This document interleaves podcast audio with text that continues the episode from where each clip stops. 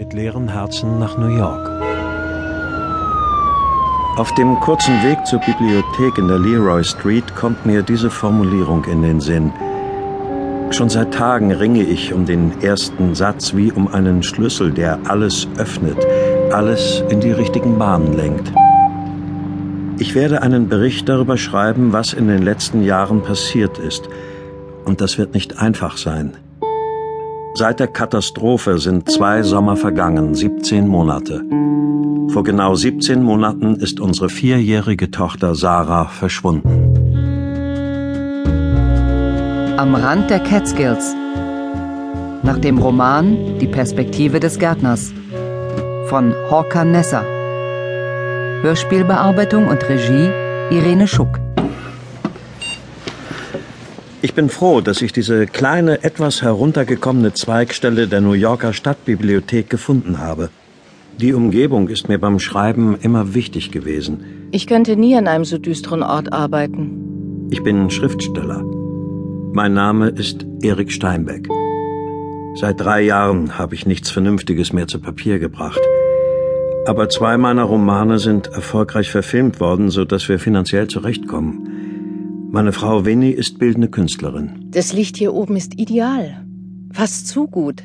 Als wir vor sechs Wochen nach New York kamen und schließlich die Wohnung in Greenwich Village mit dem winzigen Loft unter dem Dach gefunden haben, hat sie mir mitgeteilt, wieder ernsthaft malen zu wollen. Ich werde es versuchen. Aber ich muss alleine sein. Aus diesem Grund begebe ich mich jeden Tag für ein paar Stunden außer Haus. Erträgst du es überhaupt noch mit mir?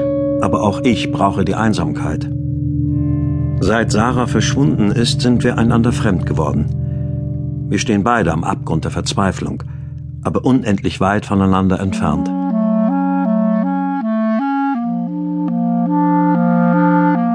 Ihre Lesung hat mir gefallen. Danke. Es gibt einen Abschnitt in Ihrem Roman, der mich sehr berührt hat.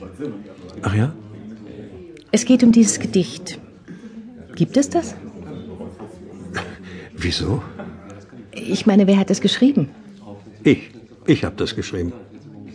Sechs Fuß unter der Erde, in der Morgendämmerung, zwei blinde Würmer, die. Ich kenne den Text. Tut mir leid. Ich möchte Sie nicht belästigen. Ich bin nicht ganz bei der Sache heute Abend. Es ist meine achte Lesewoche. Und dieses Gedicht ist wirklich von Ihnen? Warum fragen Sie das? Ich heiße Winnie Mason. Bitte lassen Sie uns irgendwo hingehen. Ich möchte gerne mit Ihnen reden. Es war der 25. November 1999. Mein dritter Roman war herausgekommen. Nach zwei Monaten Lesereise empfand ich einen zunehmenden Ekel dem Buch und mir selbst gegenüber. Und da begegnete ich in einer Berliner Buchhandlung dieser Fremden, die Winnie Mason hieß. Es war ein Schock für mich, Ihr Buch zu lesen. Warum? Dieses Gedicht. Zwei blinde Würmer, die verwundert den Stimmen von oben lauschen, die Richtung ändern und aufeinandertreffen. Wie aus Zufall. Ja. Es ist nicht von Ihnen. Wie bitte? Ich selbst habe es geschrieben. In dieses Notizbuch. Und zwar am 15. Mai. Haargenau so, wie es in Ihrem Buch steht. Das ist nicht möglich. Vier Monate bevor es herausgekommen ist. Ich weiß, es klingt unmöglich. Darf ich Ihren Eintrag mal sehen? Natürlich. Sie sagen, Sie haben das im Mai geschrieben? In der Nacht zum 15. Glauben Sie, dass ich lüge? Nein. Ich weiß nicht warum, aber das glaube ich nicht. Sie haben keine Angst, eine Wahnsinnige getroffen zu haben? Nein. Zwei Personen schreiben ungefähr zum gleichen Zeitpunkt sieben identische Gedichtzeilen.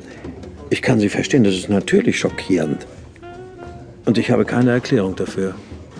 Ich bin nicht gläubig. Aber ich halte nicht nur das für existent, was ich begreifen kann. Was meinen Sie damit? Ich wollte den Mann kennenlernen, der mir in seinem Inneren so nah sein muss. Nach diesem Satz zog ich es vor zu schweigen. Trotzdem nahm ich ihre Einladung zu sich nach Hause an, aber wir unterhielten uns nur, gingen nicht miteinander ins Bett. Sie erzählte mir von ihren Eltern, die früh gestorben waren, und von ihrer gescheiterten Ehe mit einem Künstlerkollegen. Dass ihre Haustür mit drei Schlössern gesichert war, irritierte mich damals nur einen Augenblick.